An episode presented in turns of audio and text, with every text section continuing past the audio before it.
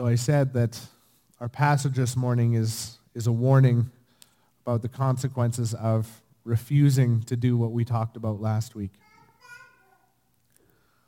Last week we heard that since we have confidence to enter the holy places, and since we have such a great high priest, let us draw near. Let us hold fast. Let us consider how to stir one another up to good works and to love. For, and this is our passage this morning from Hebrews 10, 26 to 31. For, if we, after receiving knowledge of the truth, there no longer remains a sacrifice for sins, but a fearful expectation of judgment and a fury of fire that will consume the adversaries.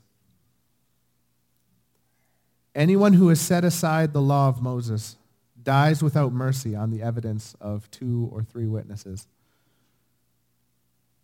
How much worse punishment do you think will be deserved by the one who has trampled underfoot the Son of God and has profaned the blood of the covenant by which he was sanctified and has outraged the Spirit of grace?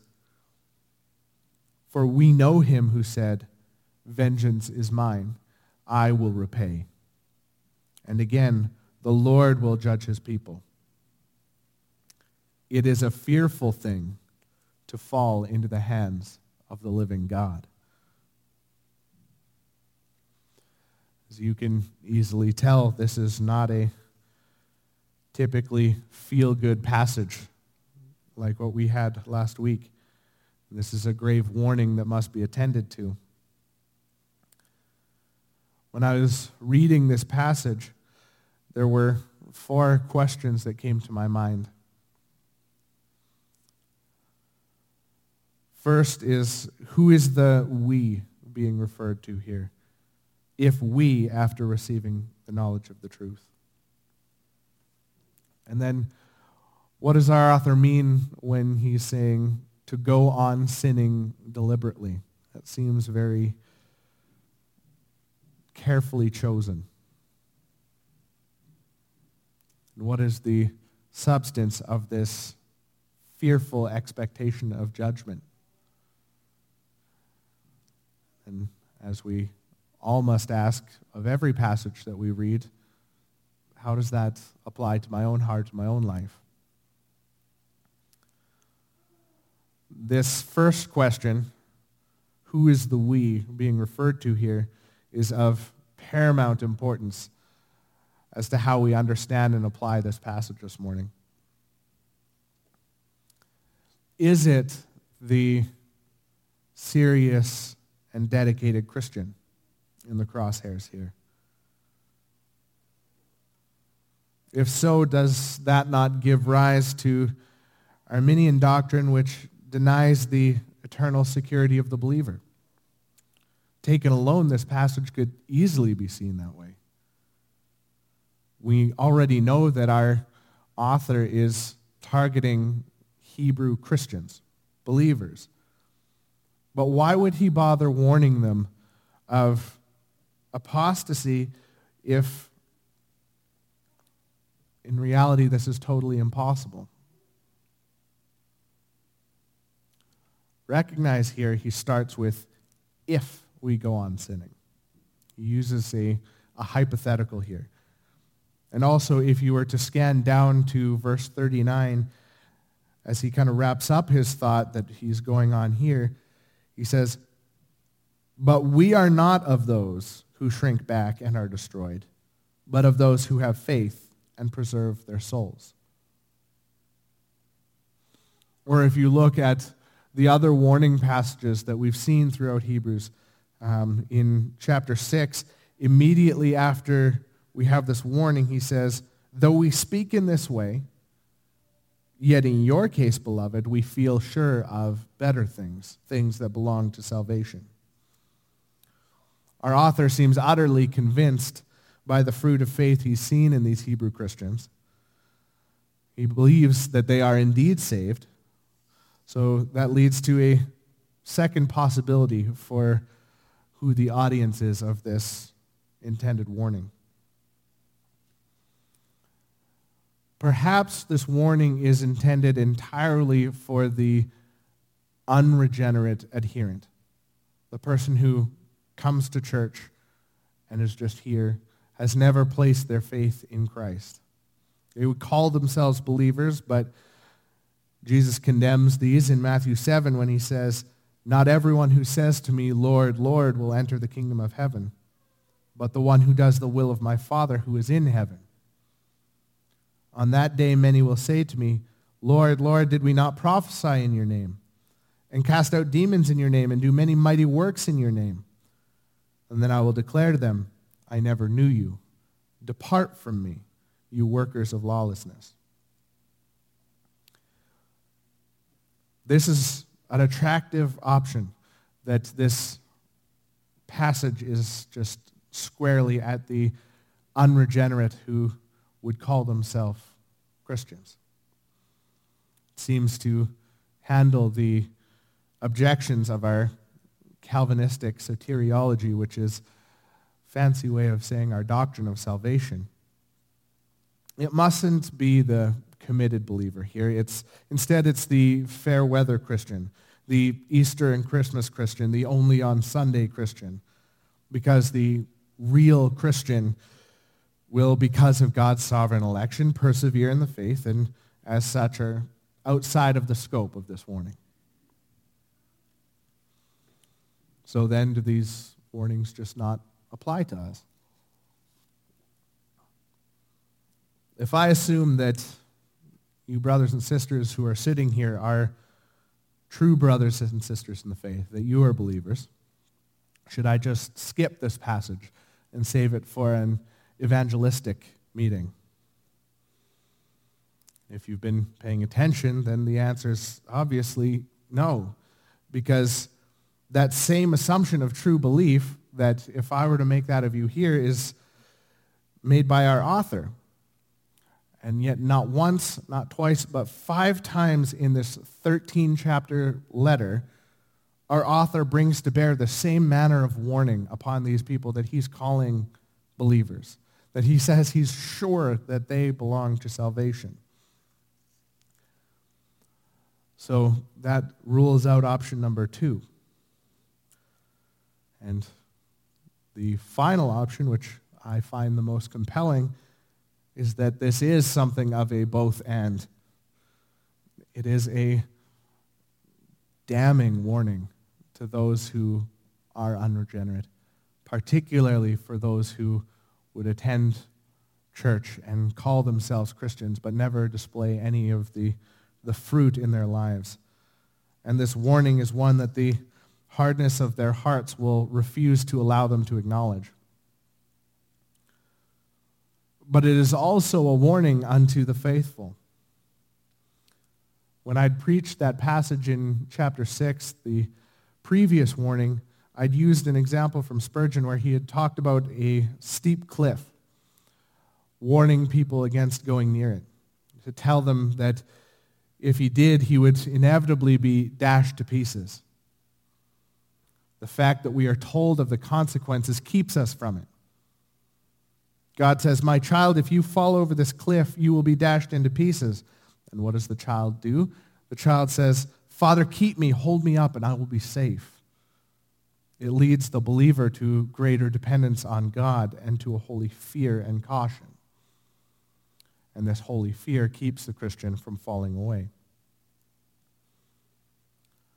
Moral of all of this is that no one, believer or otherwise, can safely disregard this passage. This, war- this warning is designed to be striking. This warning is designed to be ominous and inspire in us a holy terror of the wrath of God and to look at it and go, I don't want that to be me, and to examine ourselves. It is recorded here for the good of God's people. That means when I preach this, I can safely say, we are the audience of this passage, regardless of who the we is we, the faithful believers, are the audience of this warning. we, those of us who would claim faith but have never acted upon it and whose faith is just in name only, are the audience of this passage. So, having answered the who of the matter, then, we reach the what. What does it mean to go on sinning deliberately?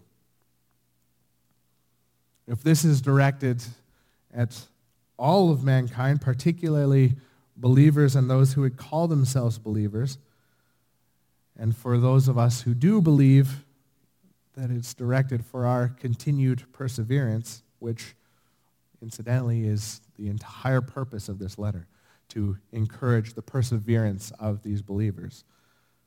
What is it that we are being warned against?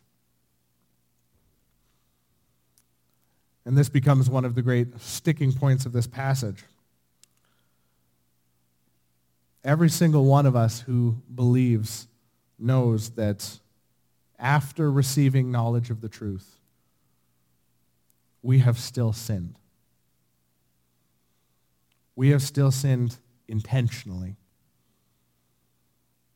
I know each one of us has, since coming to saving faith, looked at something and went, I know I shouldn't do that, and done it anyways. So, if we have sinned intentionally in this way, how does this apply to us? 1 John 1, 8 and 9 says, If we say we have no sin, we deceive ourselves, and the truth is not in us. If we confess our sins, he is faithful and just to forgive us our sins and cleanse us from all unrighteousness. Even the Apostle Paul in Romans 7, 17, For I do not understand my own actions, for I do not do what I want, but I do the very thing that I hate. We're in good company here. But how do we interpret this warning against deliberate sin? This passage has been used all manner of wrong ways. At one point, it's become tied up in the mire of the Roman Catholic doctrine of confession and penance eventually leading them to understand that if you haven't confessed these sins that you've made since your confession of faith to a priest and had the sacrifice of Christ specifically applied, then those sins were unforgiven, leading to penance and purgatory and all of these kind of things. Imagine the chagrin of our author to hear that he just finished denouncing this sacrificial system. One of his big issues is that it is constantly bringing up before the believer the sins that have been dealt with and bringing them up every year, only to have it replaced by a system of confession and penance that the Roman Catholic Church stipulates must be done how often? At least once a year. It would drive our author crazy to see the blood of Christ being brought against the sins of his people and cleansing all of these sins, past, present, and future, and taking away this yearly confession and this yearly sacrifice, only to have it replaced by at least once a year going and, again, bringing up those sins before our very eyes. But for us, our author warns against going on sinning deliberately. Essentially meaning to intentionally persevere in sin in spite of hearing and understanding the truth of the gospel. And this sets up a beautiful juxtaposition that we probably wouldn't catch if we hadn't spent the time going through each of the passages of this letter. This whole letter, all the way through, is working on the people and convincing them that they need to persevere in their faith. And here he juxtaposes the ones who, though plagued by a sinful nature, still press on in their faith, holding fast unto the end. Hebrews 3:14 for we have come to share in Christ if indeed we hold our original confidence firm to the end. So he's setting up that versus the ones who hear the truth and drift away from it. Who hear his voice and then harden their hearts in rebellion. Who have once been enlightened and then have fallen away who have received the knowledge of truth only to go on sinning deliberately. Each of those descriptions is taken directly from the previous warning passages in Hebrews. This going on sinning deliberately is the exact opposite, the mirror image of persevering unto the end in faith. It is to know the truth, to have heard what God has done, and to obstinately persevere in our own sin. There is no get out of jail free card that comes with going to church. You can't just pray the prayer and be good to go. There is no, I've heard this so many times, well, why wouldn't you just hedge your bets? Why wouldn't you just, you know, pray the prayer, come to church every now and then just so you know you're good? The crassest term I've heard for it is fire insurance. Professing belief and praying the prayer just to dodge the fires of hell. 17th century English Puritan preacher Thomas Watson hit the nail on the head when he said, The first deceit of repentance is legal terror. A man has gone on long in sin. At last God arrests him shows him what desperate hazard he has run, and he is filled with anguish. Within a while, the tempest of his conscience is blown over, and he is quiet. Then he concludes that he is a true penitent because he has felt some of the bitterness of sin. Do not be deceived. This is not repentance. Ahab and Judas had some trouble of mind it is one thing to be a terrified sinner, and another to be a repentant sinner. Sense of guilt is enough to breed terror. Infusion of grace breeds repentance. If pain and trouble were sufficient to repentance, then the damned in hell would be the most penitent, for they are in the most anguish. Repentance depends upon a change of heart. There may be terror, yet with no change of heart. You can know that you are a sinner. You can know that Jesus died to save sinners. You can know everything that you need to know. You might even pray a prayer that he would save you from your sin. But without true faith that leads to a changed life and ultimately to lifelong perseverance, all that knowledge will lead only to a fearful expectation of judgment and a fury of fire that will consume the adversaries. So, what then is the substance of this fearful expectation of judgment? The substance of this is found in the Orthodox Christian theology of hell and judgment. And this has to be far and away one of the most uncomfortable topics for us to engage as believers, and as it should be. None of us should be able to lightly consider the doctrine of hell and judgment and come away flippant. The fact that any would suffer eternally should drive us to tears. Even if we believe ourselves to be among the ones who won't have to go there. The scriptural truth that some are destined for eternal damnation is no easy matter. And as such, many throughout the course of Christian history have tried to temper these scriptural truths. But only with blindfolds and earplugs can we pretend that Scripture doesn't teach that one day the justice of God will be displayed in the pouring out of his wrath upon those who have rejected him. Probably the most palatable and widespread of these attempts to soften this doctrine is that of annihilationism.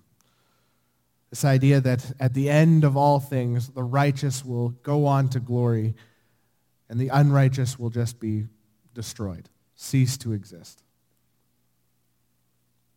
It would be easy to see how this could gain traction. Doesn't that appease both the just and the merciful natures of our God? But thinking about that, listen to this warning from our verses 28 and 29 of our passage. Anyone who has set aside the law of Moses dies without mercy on the evidence of two or three witnesses. How much worse punishment do you think will be deserved by the one who has trampled underfoot the Son of God and has profaned the blood of the covenant by which he was sanctified and has outraged the Spirit of grace? For the person who sees just annihilation as a suitable substitute to this eternal punishment that makes us so uncomfortable. There's an issue here. For under the Mosaic law, death and being utterly cut off from the people was the punishment for being a convicted lawbreaker.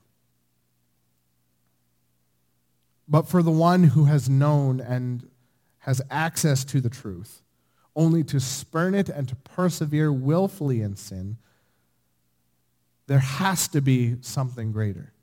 More simple than just more than just simple death or destruction.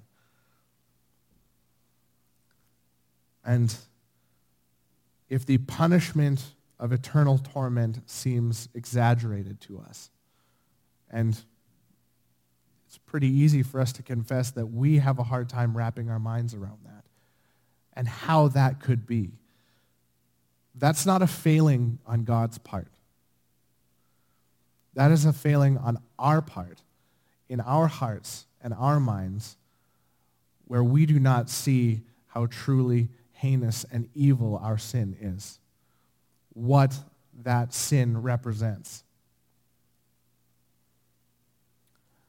This doctrine has become so prevalent and divisive that it has become a defining characteristic of churches. Just about any church that you go to, you can look in their statement of faith and see what their doctrine or what their belief is about what happens to us after we die. In our statement of faith, we believe in the bodily resurrection of the just and the unjust, in the eternal blessedness of the redeemed, and the judgment and conscious eternal punishment of the wicked. Sin is not unserious. It is deadly serious because when we persevere in sin, we're not only harming ourselves and the people around us, we're not just breaking some arbitrary law handed down by a divine lawmaker, but we are contravening the commands of the very one who created the universe, and we are necessitating the punishment of our Savior Jesus Christ, who came and suffered the humiliation of the cross. We are trampling underfoot the Son of God profaning the blood of the covenant by which we are sanctified. And we are outraging the Spirit of grace.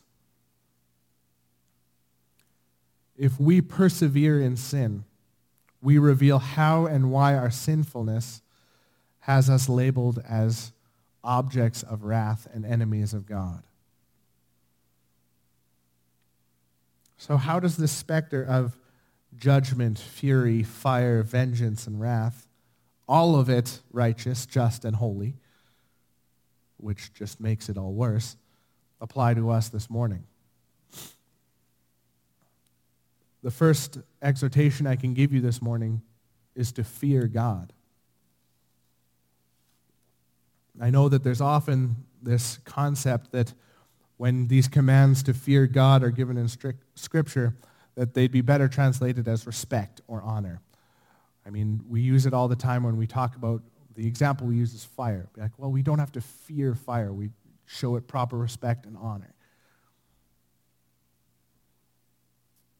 But fear is the right word.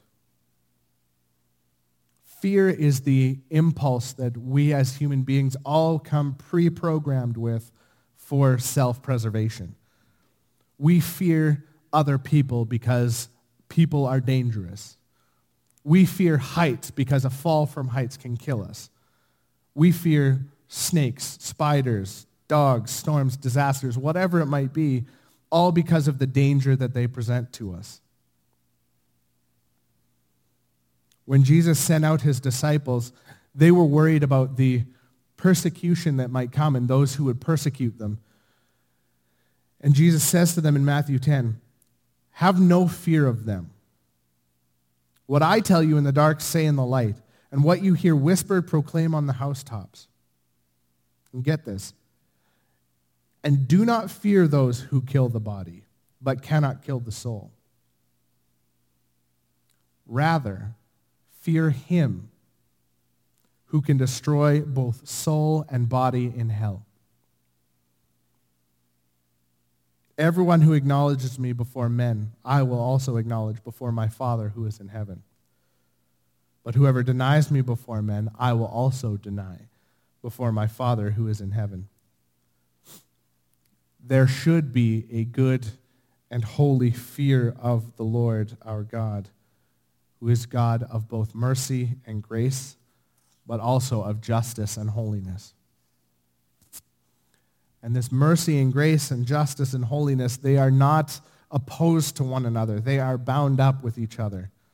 Justice and mercy, holiness and grace, all of these are a part of who our God is.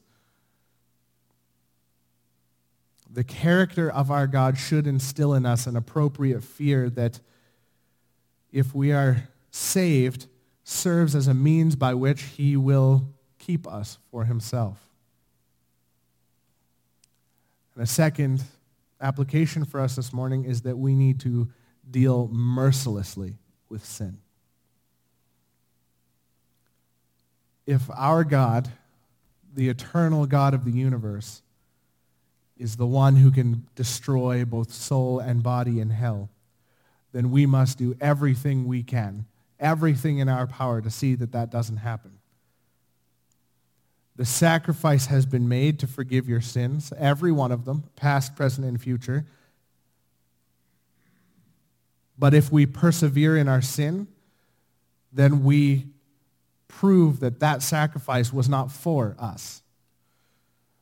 If we persevere in our confession of the faith, that is when we prove that the past, present, and future sacrifice of Christ is ours. If we persevere in our sin, we prove exactly the opposite, and we prove that we are deserving of this warning. James 1, 12 to 15. Blessed is the man who remains steadfast under trial, for when he has stood the test, he will receive the crown of life, which God has promised to those who love him. Let no one say when he is tempted, I am being tempted by God, for God cannot be tempted with evil, and he tempts no one himself. But each person is tempted when he is lured and enticed by his own desire. Then desire, when it has conceived, gives birth to sin, and sin, when it is fully grown, brings forth death. Our Savior was in every way tempted as we are, and yet was without sin. He remained steadfast. He bore up in the face of the trials and tribulations of this world. And as Christians, literally followers of Christ, he is to be our model for how we live. Our life should as closely mimic his as we are able to accomplish with the strength that God provides. And when our own carnal, fleshly self rears its head, luring and enticing us to sin, the believer must endeavor to remain steadfast and deal with that sin without prejudice. Deal with that sin as mercilessly as we can. We are told to cut off our own hand and pluck out our own eye if they tempt us to sin. That is the merciless nature that we have to take when it comes to our sin. And in our culture today, we make every manner of excuse as to why the things that lead us to sin also have redeeming values. So maybe we should just hold on to the redeeming values and try not to be enticed the other way. We're not going to be perfect.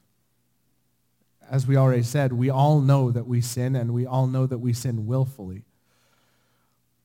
But we must be growing in holiness.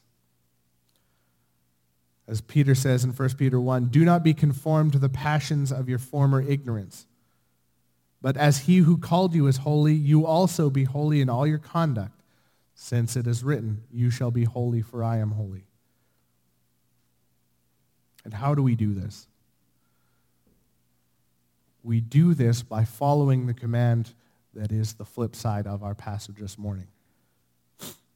Remember, our passage starts this morning, it starts with for. This warning is an alternative to what came before. Therefore, brothers, since we have confidence to enter the holy places by the blood of Jesus, by the new and living way that he opened for us through the curtain, that is, through his flesh. And since we have a great high priest over the house of God, let us draw near with a true heart in full assurance of faith, with our hearts sprinkled clean from an evil conscience and our bodies washed with pure water. Let us hold fast the confession of our hope without wavering, for he who promised is faithful. And let us consider how to stir one another up to love and good works, not neglecting to meet together, as is the habit of some, but encouraging one another, and all the more as you see the day drawing near. For if we go on deliberately sinning after receiving the knowledge of the truth, there no longer remains a sacrifice for sins, but a fearful expectation of judgment and a fury of fire that will consume the adversaries. There's no deep mystery here as to how we can expect to avoid the fate that is warned about in this morning's passage. This righteous judgment, fury, fire, vengeance, and wrath of our God is reserved for those who go on sinning deliberately, who refuse to draw near to God and hold fast to him, and who neglect meeting together. Brothers and sisters, I would pray that none of you who are here and none of you who are joining us online would know the wrath of God that is going to be poured out on those who are condemned. But that all of you would, by the Holy Spirit, avail yourself of the completed and continuing work of Christ in the sacrifice he made on the cross, and in his continuing role as our high priest in heaven. As the word encouraged you last week, draw near to him. Hold fast to your confession of faith. Stir one another up. And as the word says this week, for your own perseverance, be warned of the consequences that attend failing to do so. As the worship team comes to bring a closing song, would you pray with me?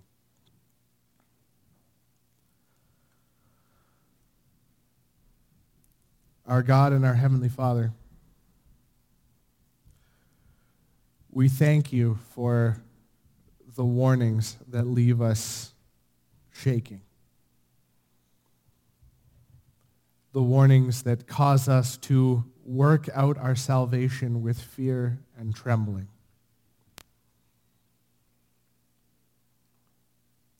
And Lord, when we come to the end of our lives and when we meet you face to face and we stand before your judgment,